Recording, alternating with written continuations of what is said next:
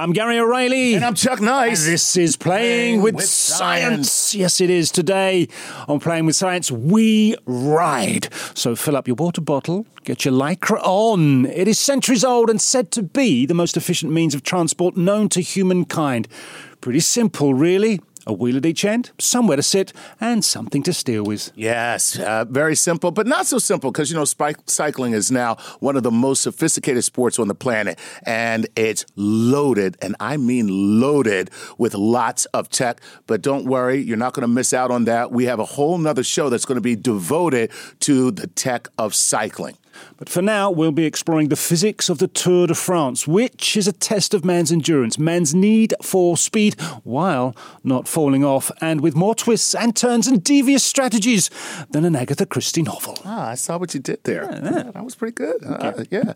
But to explore this lesser known world, we sent the intrepid Neil deGrasse Tyson to meet with what some might say is a controversial figure in the sport. We know him simply as Lance Armstrong. And to help us dig further into the amazing science of cycling is Eric Goff, physics professor at Lynchburg College, author of Gold Medal Physics, The Science of Sport, and all round cycling guru. Eric, welcome back to the show. Glad to be here. Hey, buddy, how Oh, are you, man? thank Thanks you. for coming back. I'm doing great. How are you? We are good. Okay. You're a big, huge cycling guy? yeah. Sure, I love cycling. Okay, all right. So, you know, we have um, Neil deGrasse Tyson who is doing an interview with Lance Armstrong. You're going to be hearing clips of that, uh, Eric, and we're going to ask you to respond to it. But before we go into the show, Yeah. I think it's important that we do address the fact that we are talking to Lance Armstrong. Some of you out there listening right now are like, why?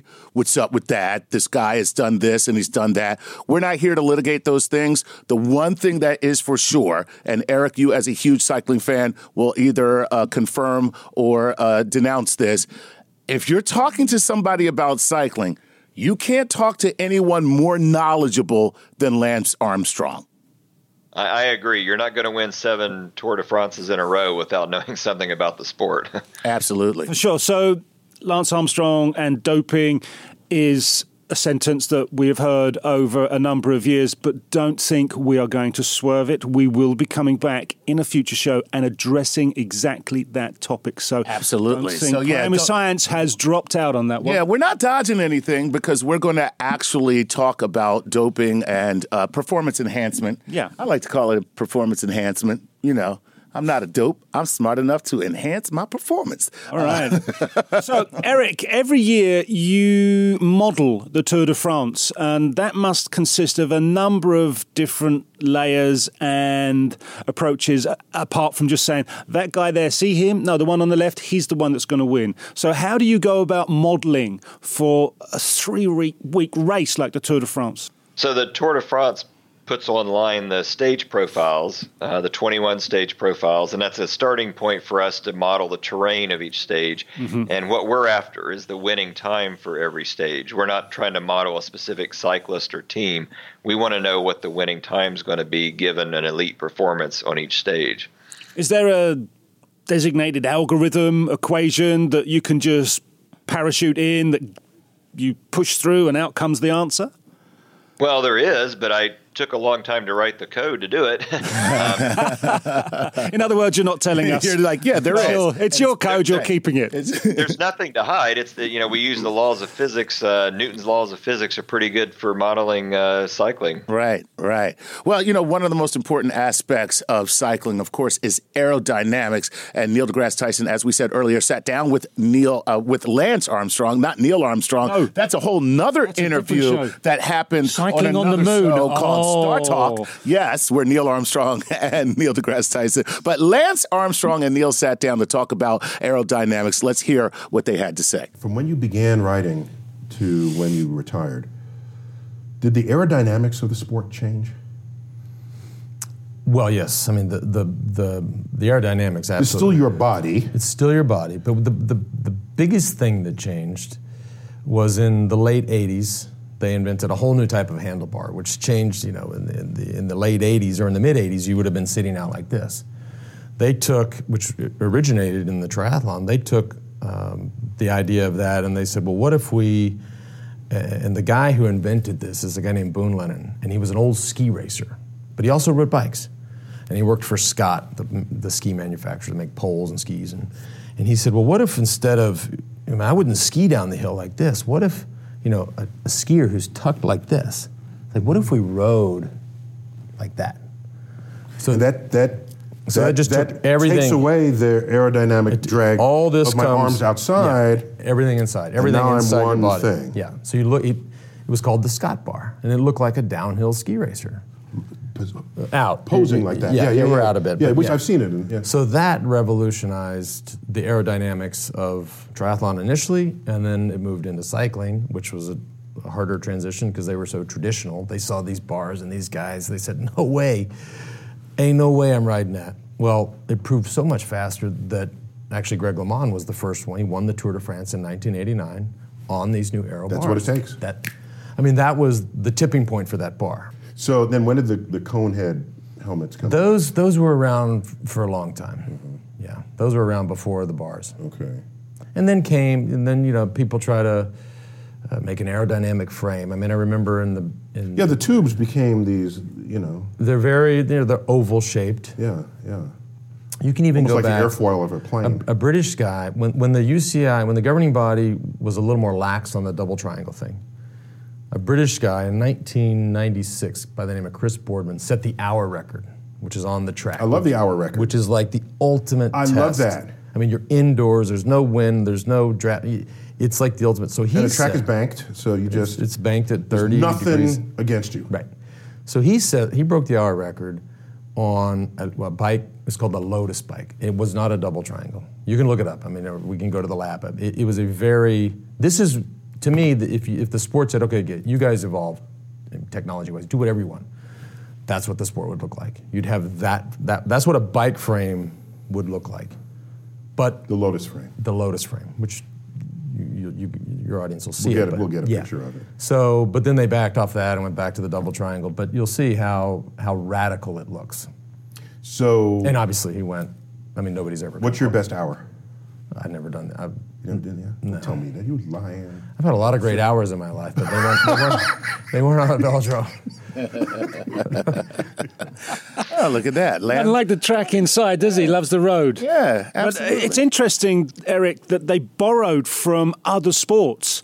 You, you listen to that first bit, the, the Scott Bar comes out of skiing. Lotus is a British car manufacturer. They had a Formula One race team. So cycling's been borrowing from all these different sports in an attempt to get that speed. Get faster.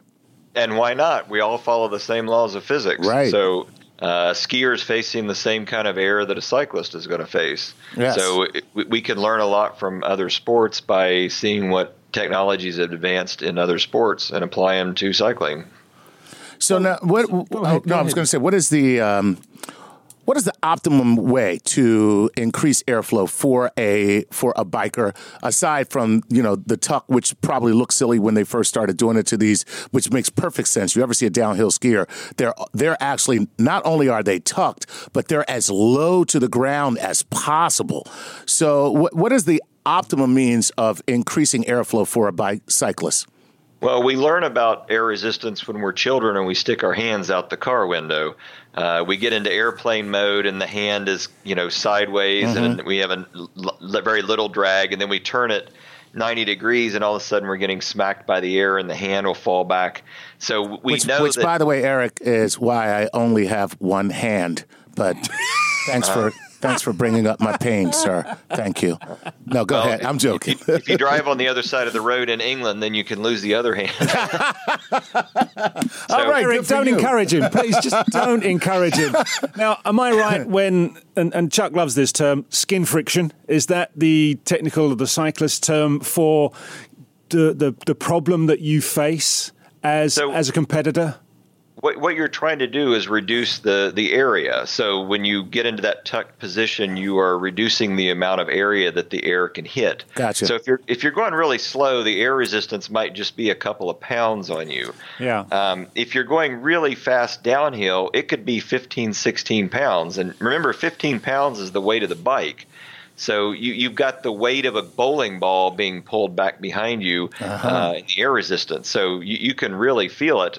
it's really uh, slowing you down. So, as Neil it- it- said, if we get the conehead helmets, then I get the super slippery lycra bodysuit.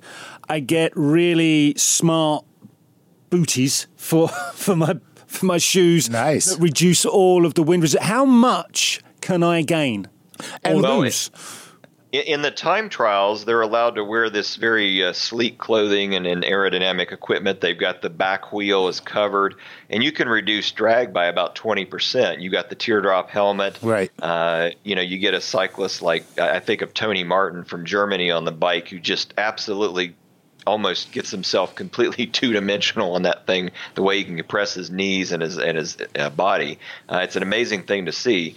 Um, but they can reduce, you know, by you know twenty percent or so the, the drag area that they feel. Okay, uh, one question, Eric. Why only the rear wheel is covered and the front wheel has the spokes or whichever system is preferred?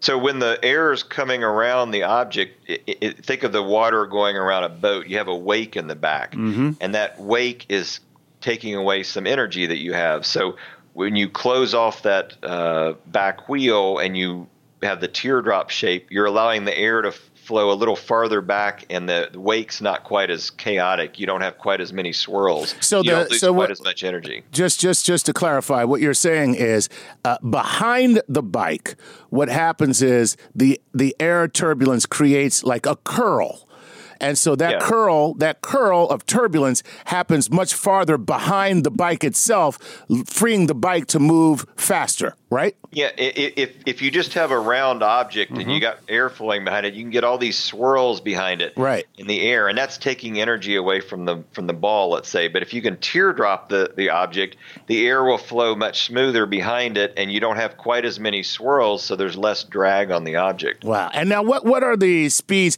Have we got to a place where we're, we're kind of reaching an optimum speed? What are the kind of speeds that we're talking about when we look at these aerodynamic advancements? Well, you go back um, a couple of years, in the first stage, uh, you had Rohan Dennis setting a time trial record. Now, this was only about eight and a half miles, but the Only. guy Yeah, averaged. only. Yeah, only. I say only, yes. uh, the, the guy averaged about 35 miles an hour on the bike. Wow. I mean, that was an incredible speed. We're talking over 55 kilometers an hour. Um, sustain that for. Ticket. Yeah, that's ma- that's that's insane. That's insane. Wow. Yes. That's insane. But that would have been at the end of what, 100, 200 kilometres stage, or would that been No, no, th- that's a dedicated ti- time trial? That's a time the trial. time trial record, so it was only about eight and a half miles long. Right. God. Still, that's that's pretty good for eight and a half miles. Uh, okay, so in that clip, we heard Lance talk about the Lotus bike and Chris Boardman and the hour record. And he said, look, if the governing body said, chaps, whatever frame you want, bring it. Why is it double frame versus the monocoque frame, which is the Lotus frame? What's the situation there? Is one illegal, one legal, or is one that much better than the other? Mm-hmm. Well, the structural components, I don't have quite as much expertise, but you certainly have a weight limit. You cannot go below 6.8 kilograms for the bike. Mm-hmm. So, you know, if you could shave a little bit of mass off of that, then you've got a little less mass that you've got to push. So you can certainly help if you could go below that 6.8 kilograms, but but the governing body's not going to let the cyclist do that.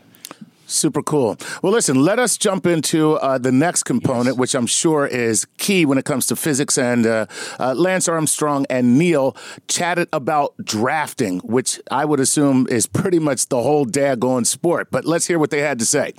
So let's talk about drafting. Okay. So, It's one of the most important parts of the sport. so presumably there's some speed below which drafting is not useful. Right. That would be like one mile an hour. No. Anything more than Anything more than stationary. Keep in mind the, the the speed is important to talk about, but the wind is if you if if you say 10 miles an hour, that's not very fast. But if the wind is 50 miles an hour in your face, 10 miles an hour is pretty fast. So your draft, it's just it, goes up exponentially. The the, the more intense the wind is, the direction of the wind, right? Obviously, if it's right in front of you, you stay right behind the rider that's in front of you. Mm-hmm. If the wind is from the left, then you inch over to the right. Oh, okay. So you just find it's very. This is why I say NASCAR. You find that sweet spot of where that draft is, mm-hmm. right? And that's, and then of course that just gets multiplied. If the, if there's one rider in front of you, you have a draft. If there are a hundred riders in front of you, you're not even pedaling. That's not even, you're just, just getting sucked along. Right. In the, in the partial vacuum behind the moving mass. Right. But it, all of this meets, Neil, all of this meets, think about this, right? If, if there's one guy in front of you, your draft is, is not as good as if you're guy number 100. But your chances of crashing, if you're 100 deep versus number two, are much greater. So you got to figure out how this all plays. Like, I, how, how much do I want to sit in this group and get sucked along, as you said, versus risk a crash? So you- you have to think about all of these things, and, and, and that's what goes into you know, that positioning in the group. One of the most important things. You know what? Hmm. Love him or loathe him, when Lance Armstrong speaks, we listen. He just talks so sensibly and so intelligently about that. So, Professor Eric Goff, um, is there an equation? Can you calculate the sweet spot for drafting in a cycle race like the Tour de France? Well, you can. It's very hard to predict because you don't know where the wind's going to be, uh, and it's changing. And as the roads turn, uh, obviously their orientation with the wind is going to change. So, as as Lance said, you're going to uh, slightly move left or slightly move right depending on how the road and the wind change. But the idea is you're trying to get less air hitting you. So when you you tuck in behind somebody else or a couple of other riders, uh, you're going to reduce the amount of air hitting you. How, how much of a team strategy applies here in drafting? Because this this diagonal movement down a road of a, of a whole bunch of cyclists, if you're out there on the front and there's no one there to work with you, mm-hmm. you're sucking in the insects and you're taking all the air pressure. right. Is is there a designated windbreaker? So you, you are going to have somebody who's going to do the lead. I mean, you're you're going to see like a Chris Froome sitting in the back enjoying the drafting a little more than some of his teammates. I mean, you're going to get the the main cyclist, you know, the Lance Armstrongs, you know, those those powerful cyclists are going to be the ones getting help from the teammates, and they'll cycle in and out. If you watch a team time trial, they will change who's at the front, uh, in and out throughout the the stage. Interesting. How many punch ups are there during How many- punch ups, fisticuffs, fights Oh. break out during a section of the race where there's drafting? Because there must be the real clamour to get that part of it's called an echelon, am I right? When it breaks away in that sort of format? Yeah, I mean it, the the peloton itself. I mean, all the cyclists who are in the middle are enjoying the, the drafting, and then the back, and then of course, uh, to be fair, I mean they're going to be wanting to cycle in and out through the front to take their turn. Uh, you know, pulling. Uh, you know, it's it's not a free lunch. You know, unless you're just sitting in the back the whole time. Of course, your chances of crashing are higher if you're sitting in the back. Hmm, right. Well, Neil and uh, Lance had some further thoughts on drafting, so let's uh, check out what they have to say in this next clip. I don't ride bikes or draft off of people, so I know what drafting is intellectually Yep. because I can calculate it. But I once tested this, um, so and I don't recommend people do this because it was a little bit dangerous. But I'm on. This I'm is going to be good. I, I so when I first got the kind of car that tells you what kind of gas mileage you're getting. Right now it's standard, but this is a big deal. This is data that I can now see what the car is doing. And so if you're if you're really flooring it, your gas mileage drops. You're getting two miles a gallon now because you're really spewing out the gas. To, all right, and if you're coasting down a hill, your your gas mileage goes to like infinite because you're moving and you're not pressing the pedal Yep. essentially. All right. So, but on level ground, you get the accurate measurement of your of your miles per gallon and your okay. So I decided to pull up behind a truck, Right. and I got closer and closer to the truck. Now I'm kind of an unsafe closeness to it, and while I was there, I just watched the gas mileage go up. I was getting 20 miles a gallon, 30 miles a gallon, Yep. 50 miles a gallon, 60 miles a gallon. Yep. And there I was on level ground, and I said, wow, I felt like I was just floating Yep. in the car. It's a fascinating bit of metrics there. Yeah. But think about the times that somebody's been on a road trip, right? In this exact, and, and you know they've they've passed the exit for the gas station, and the the light comes on, and all of a sudden they're not finding a gas station. the smartest thing they can do, and they, they're they're trying to figure out where is the next gas station. They can't turn around because they're, you know, they don't know if it's 10 miles or 50 miles. The smartest thing they can do is do exactly what you just said. Just get as close as you can mm-hmm. to an 18 wheeler and just get sucked along yeah. until you get to the gas station. I mean, I, have done that many times. yeah, I thought I like discovered a new thing. well, I, I, wasn't trying to, to figure out the, the actual effect of drafting. I'm just trying to get to the gas station. Yeah, so but, so drafting is so so blasé to you. Now you just you use it just for other things, right? right? Not to win a race. Well, you can draft in running. The Olympic marathon, yeah. they're running so fast.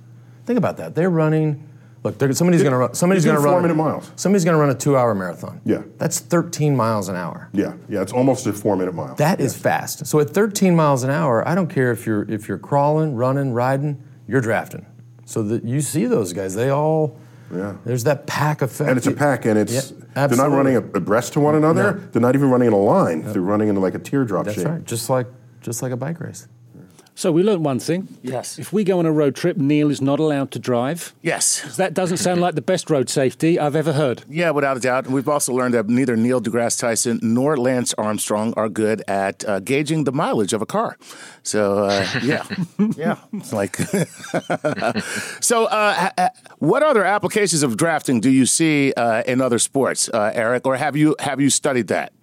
Well, certainly uh, NASCAR. I mean, any kind of uh, sport with uh, cars racing, you're going to see them tucked very, very close mm. in behind each other, um, and that's where you can get into some fights. Uh, right. If someone's drafting too much, uh, they can trade a little paint in their uh, exchange of words, so to speak, to try to get someone to stop drafting.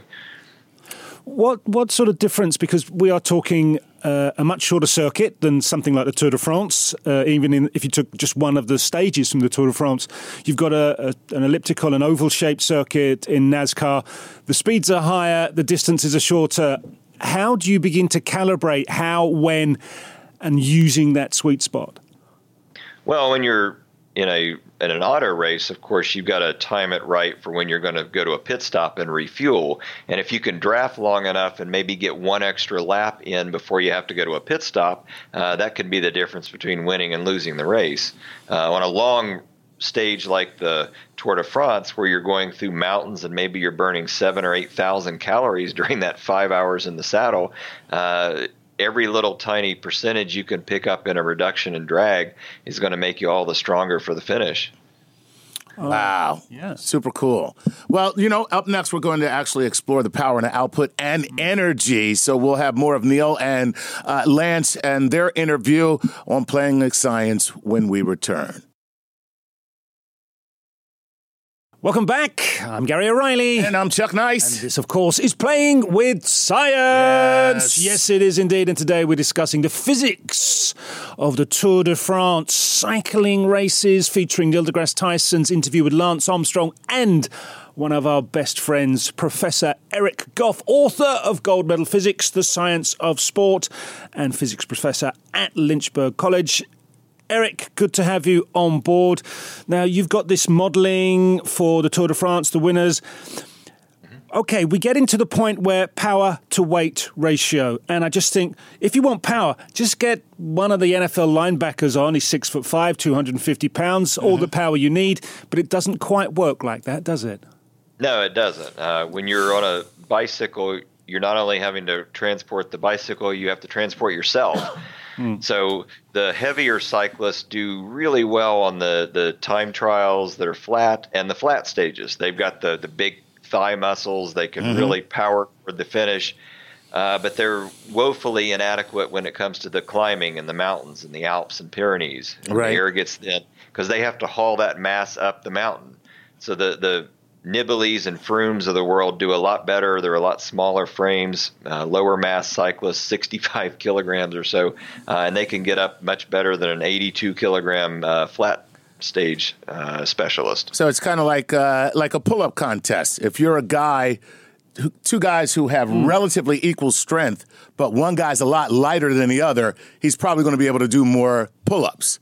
That's right. If, if they're only doing one, uh, the guy that's pretty strong is going to be okay. But if they have to do, you know, fifty, right? Um, the one pulling a lot less mass is probably going to do a little better.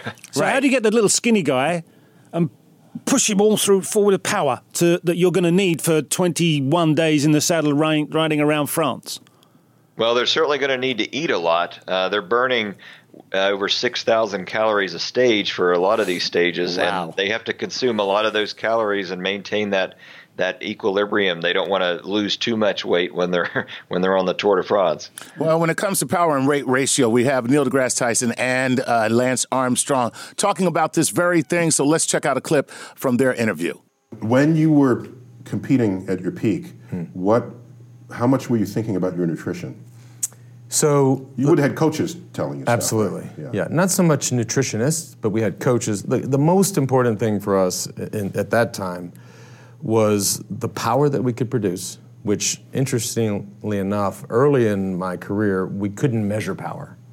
You measured, you, re- you measured uh, heart rate or rate of perceived exertion or how, you know, how do I feel? How hard am I going? That's how you measured things. And then the power meter came along, and you could actually measure watts at the crank. That changed everything. So then you knew how strong you were. You weren't mm-hmm. guessing, you weren't timing yourself, you weren't racing somebody else. We have this in rowing. It's called the ergometer. yeah, so you knew exactly. yeah. Like, You know if you're slacking up. Right. I mean, oh my gosh. And literally overnight, the, the entire peloton sport went from heart rate to watts. And so that changed everything. It changed the training, it changed the rate, it changed it all. And so, um, but we knew. You knew how much power you could produce, which is number one variable, and you knew how much you weighed in the morning.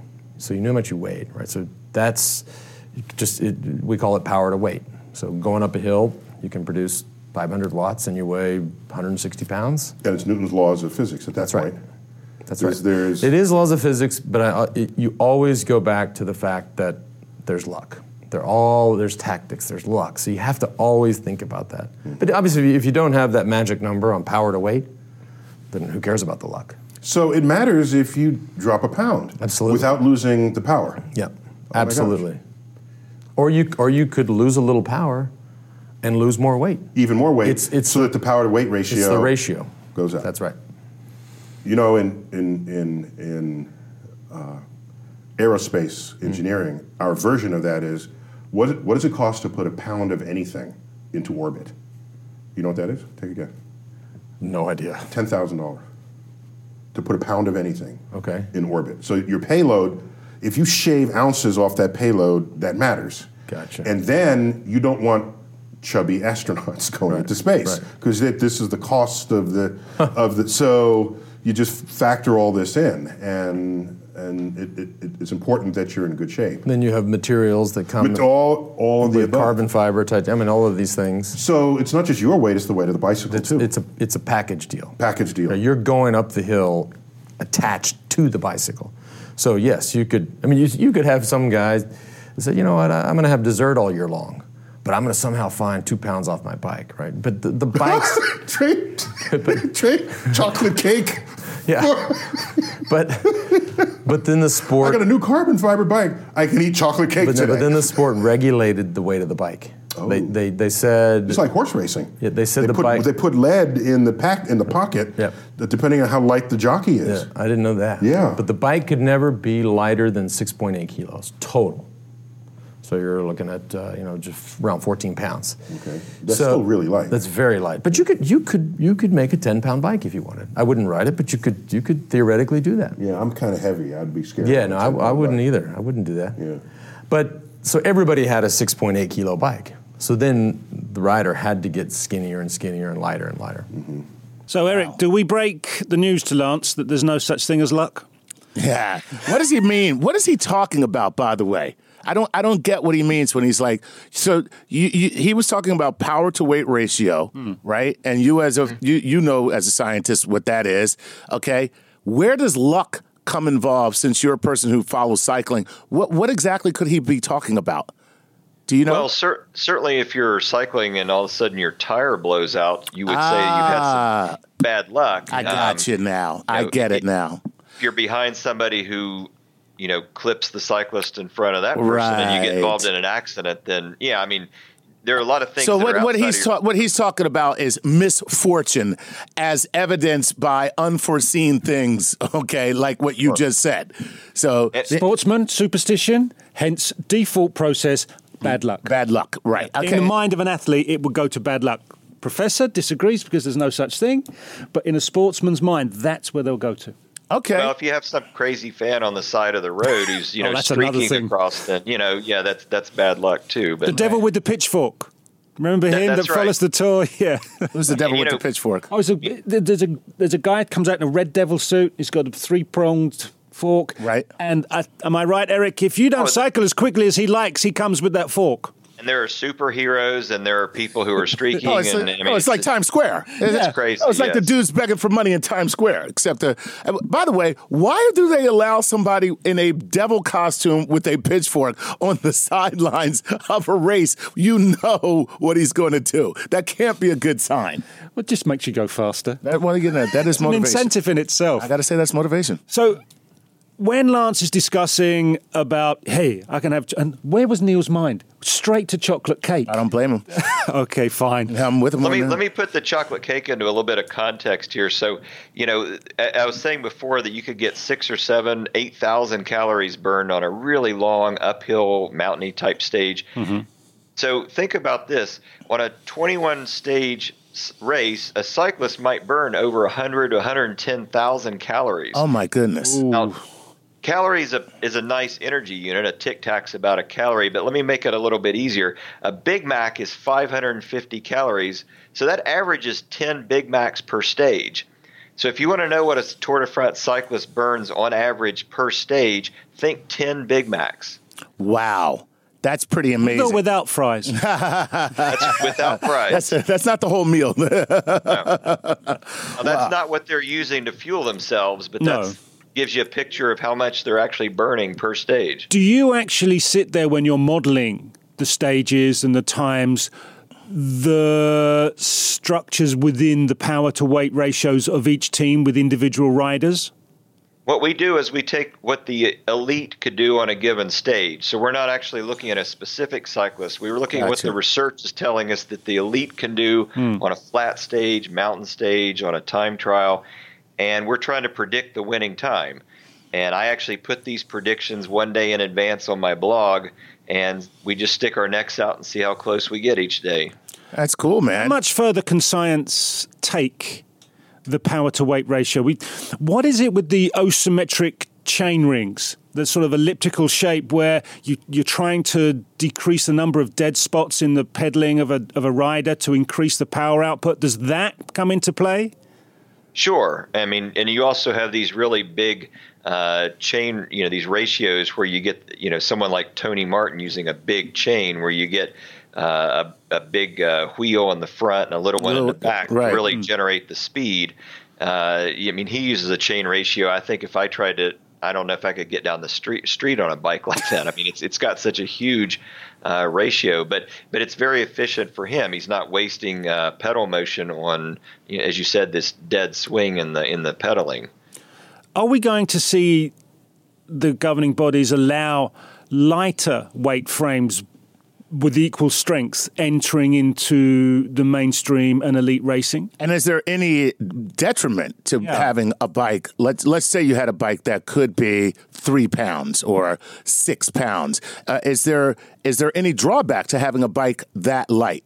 Uh, there is, and think about the football tackling, uh, the American football tackling. So if you uh, try to avoid being tackled, you you stay low to the ground. You want your center mass to be low.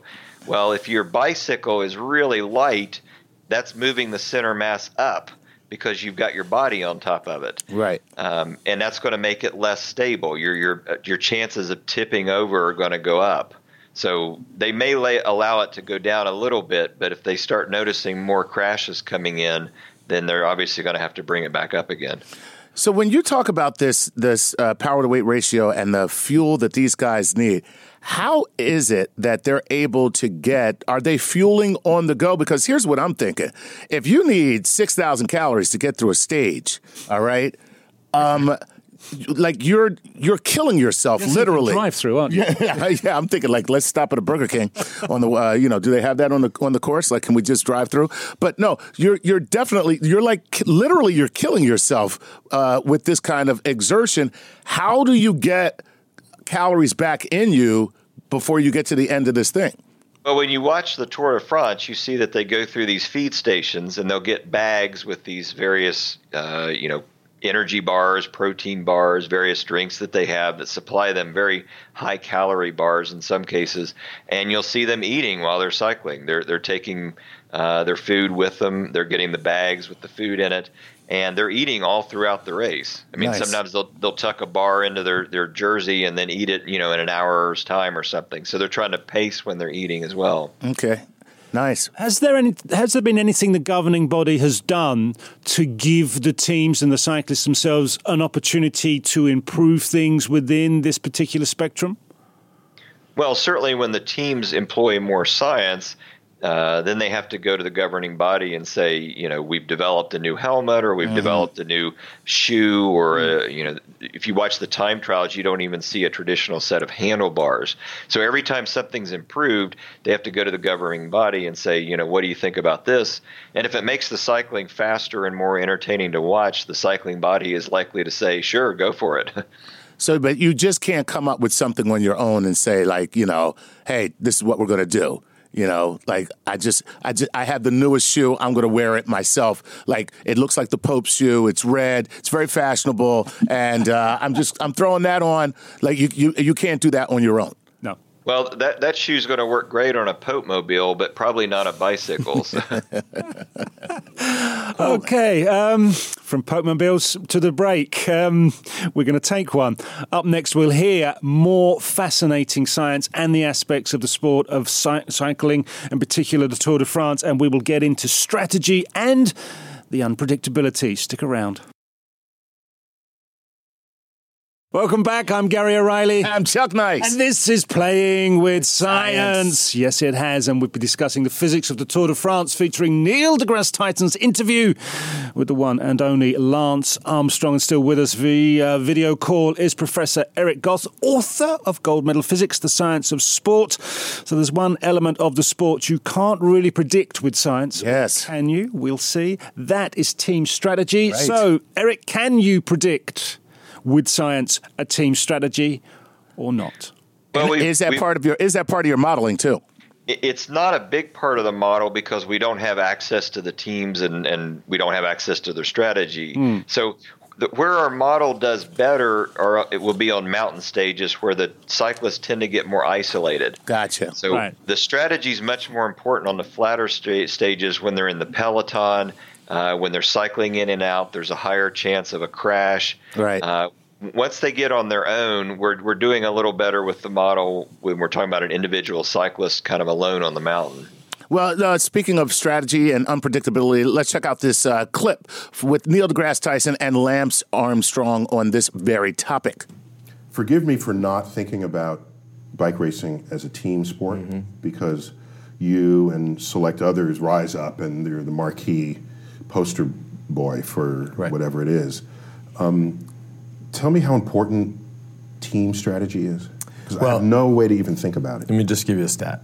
If the Tour de France is 2,500 miles, let's just roughly say it, that's roughly what it is. I'm alone, That's like New York to LA. right? It's a long 25 ways, Yeah, but I'm alone, right? So people think about an individual winner of the event, but I'm actually alone for probably of the 2,500 miles, 80 miles. So in the individual time trials, and maybe in the you know the off chance that you're alone in a breakaway or you win alone on the top of a mountain. Not so whatever percentage that is, you are just tucked in with your guys. And when I would say with your guys, When you say alone, you mean isolated so the camera sees you and no one else. yeah, it's that heroic shot. Yeah, you're all yeah. alone. Look at him winning the Yeah, tour. and, and in the long shot, there's, There's the eight dudes back the there. pack is, a, is a half a mile back. Right. Uh, when I say uh, tucked in with those guys, I do mean drafting. But I could say, I need a water bottle. I need my raincoat. I need some more food. Uh, I get a flat tire. The car's not close. I'm taking your wheel. So it's just, oh. it just, it, they do, air, you know, I mean, you do really just kind of sit back there and, and So the team is an organism, Yeah. Even not even a, if, keeping if, itself alive. I could take if I if I know which teammate, I know which teammate's bike fits me the best. So if the bike breaks and there's cars not close, I take his bike. He's standing on the side of the road alone. I didn't know this. Oh, now that's because you're the man. That's because you're the team leader. But every every, every team has a team leader. So if Arnold Schmednick, that happened to him, you're not giving your bike to him. He just has to wait. he just waits there. I didn't know that. Yeah. I'm sorry. Yeah. Okay, let me just say that sucks. Okay? that is awful. There is no way. That is not a team sport, by the way, Eric. I know this is like your favorite sport, man. I know you're totally into this, but that is not a team sport where one guy gets to be a prima donna and everybody has to do his bidding. I need a water bottle. Why don't you get your own water bottle, biatch? You know, that's what I'm saying. Uh, I don't get this. I don't. Why is why is it that this is set up so? Because some are better than others, and some are there to serve, some are there to lead. You have a lead rider. See, you're not cut out to be a team butler. No. this, this is a definite. You are absolutely right. If you're not alpha- if you're not alpha, that has you're nothing not to do with me being black either. absolutely not. But there are there's nine But- there's nine members of the team. Okay. is that correct, Eric? Yeah, that sounds right. And, right. and if you're not team leader like Lance, you're a domestique. Yeah, so you're you're you're you're you have a role to play, and you You're know, gonna the- love the- this. oh, you guys are pissing me off right now.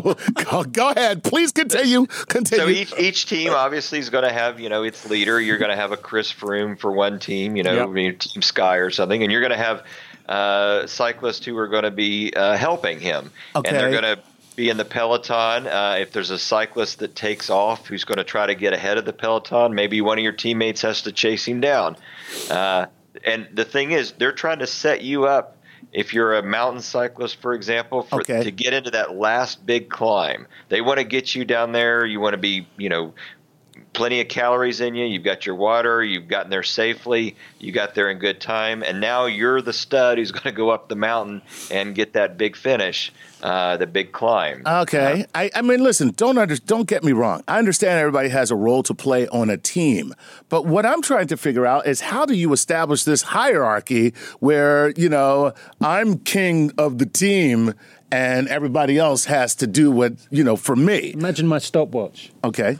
My time, your time. Whichever's fastest gets to be team leader. It's all about speed. Is that what it So- is? Is, is that how they determine? Yeah, I mean, l- l- you know, to pick up on Gary's point, I mean, let- let's start down at the bottom of Alpe d'Huez. I mean, you got this famous mountain in France with these 21 hairpin turns. Put a couple cyclists down there and say, go to the top. And then you're going to figure out who your team leader is in a hurry. Okay, I got you. So basically, I have um, I've established myself as the alpha. I'm better than everybody on the team. Is that it? No, what we've done is allow you to have that because you won't stop moaning. So to stop you moaning, we've given you the team leader. How's that sound? See that? Well, you know, in my case, that's the way it would be. Be like, just let Chuck be the team leader. Let the guy be the. Can you? Sh- will you shut up if we let you be the team leader? That'll be it. That'll be it. So, I mean, Eric, we, what you discussed there is a very defensive team strategy in terms of you protect the team leader at all costs. You get the tire, you get the energy bar, you get the water, you get the raincoat, you get ev- you get silver service. But it's a three week race. I mean, Yeah, you got to yeah. keep in mind that Well, they you have know to they're right. survive- Go they ahead. Have three, they have three weeks to do this, True. and they have to survive in all kinds of conditions. Hmm. Um, and keep in mind the you know the, the cyclists who are typically winning, winning are the ones who win in the mountains. Gotcha. I mean, the the cyclists who win this thing may only win one or two stages in any given race. You know, they're not winning every single stage. Right.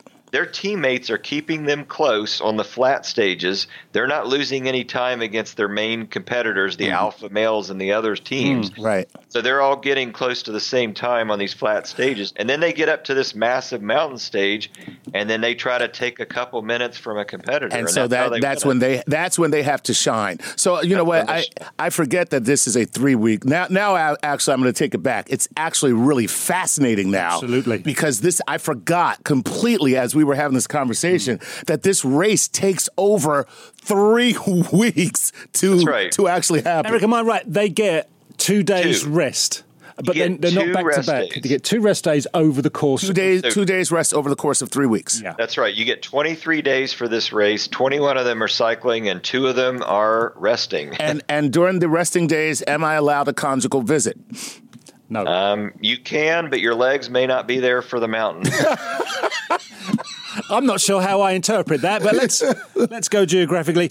Do the teams? Thanks for introducing that. Uh, yeah, listen. I'm So do the saying, it's a teams, apart time, from that defensive strategy of protect the king, have an aggressive strategy when it comes to taking out opponents? We we talked about, touched upon it maybe during the drafting. There are some bumping and some nudging, but do the teams aggressively attack other teams' riders? Sure. If, if if one rider's ahead, and you might want some teammates to try to string the peloton up a little bit and Right. break away, and then another another team's going to have to send someone to chase them down, and you can lose some teammates that way, and Right. you can lose a little protection that way. So yeah, I mean, there's all kinds of uh, jockeying for position on the flat stages, and then trying to set up a good climb. So would your so Eric, let me get this straight. Would your job be at that point to chase the guy down and then to slow him down to try and get in front of him and maybe impede his progress? Is that part of the strategy?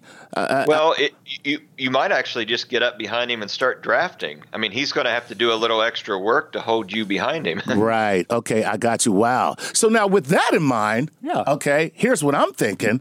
So it's since it is so dependent upon all of these different variables coming together, what is to stop me from having a bunch of fans on the side of the road uh, you see- who are a part of my team who are going to do some stuff. All right, guys, once we get by, you know those guys behind us, make sure you get out the slingshots, let's get out the eggs. Like what's, what's to stop that from happening? there, you see the police cars riding with the cyclist. Uh, those people are going to be going to jail pretty quick. Oh, okay. I The did, gendarmes have the firearms. okay. So, but it doesn't stop it, does it, Eric? I mean, wasn't it Sir Bradley Wiggins who had a bottle of urine thrown over him in recent years? Uh, yeah, I mean that's one of the P tapes we're allowed to see these days. I Oh, guess. that's awesome. guess- Okay, by the way, all I'm gonna tell you is this, yo, that is my kind of cheating. Okay, if you're gonna cheat, I'm just saying, having somebody throw a bottle of urine on your opponent, uh, that's some gangster R. Kelly stuff right there, and I'm all for it. Okay, I'm just saying. All right, I'm joking, guys. All right. Okay. Let's let's go back to the strategy. Because quite often when you watch the Tour de France, yes, you see the peloton, but someone said, I've had enough, and they've gone. And they've opened up 500 yards, a mile, and they're off and going. I mean, what kind of strategy is that if it's all about team success? Well, don't forget if you win a stage of the Tour de France, you get up on the podium at the end. You get a nice check. Uh, you get prestige for your team, which also has a sponsor. Uh, I mean, there's a there's a financial benefit, of course. Uh, you help your own image as a cyclist, which could lead to endorsement deals. I mean, there's a lot of things that I mean, not everybody can win a Tour de France stage. So, you know, to be able to do so is a is a pretty fantastic and special thing. So there is an I in team. yeah, without a doubt. so, um, is it for the three weeks? Is it overall time? Is that how you determine the winner? The overall time for the team, overall time for individual riders? How exactly do they come up and say, you are now the winner of the Tour de France? And within that, how do they say, okay, we're going to put the laurel leaf on this one dude? So after each stage, we know who's got the lowest, this you know, the lowest time, and that Yeah. general classification is known after every single stage. So the yellow jersey is going to the cyclist who's completed the stages in the, the shortest amount of time. So that's no, the one who wins it. Okay, so my point is this: if I am the team leader, Yep. okay, and we are winning all these stages, but I have only won two of the stages, but I'm the team leader, do I win the Tour de France? You sure do. And in fact, the one or two stages you probably are going to win are going to be in the mountains, and your teammates may be like 25 minutes behind you. Ah, they might get you to the ma- the bottom of the hill, but if they've got 15 kilograms of, of mass on you, uh, you're going to pick up a lot of time on them getting up that hill. I got you. I got you. Then you have individual time trials during stages where Uh, the, yeah. the, the individual sprinters on the team come to the fore. That, that's right. Sometimes you have a team time trial, sometimes an individual team uh, time trial. Uh, th- those are fun to watch because you get some really uh, fan, you know fast speeds on those things. Uh, what sort of I speed are we up to on a time trial? Yeah. Well, I mentioned before the, that Rohan Dennis had set the, the record about 35 and a half miles an hour over Yes, a- but what, give us an average. Give us an average. If, if you were to take the average speed, what would it be? That is his average speed. Holy crap! Well, I mean, look, look, look last year at Chris Froome. I mean, he, he averaged nearly 25 miles an hour for the entire race, Wow. All three weeks.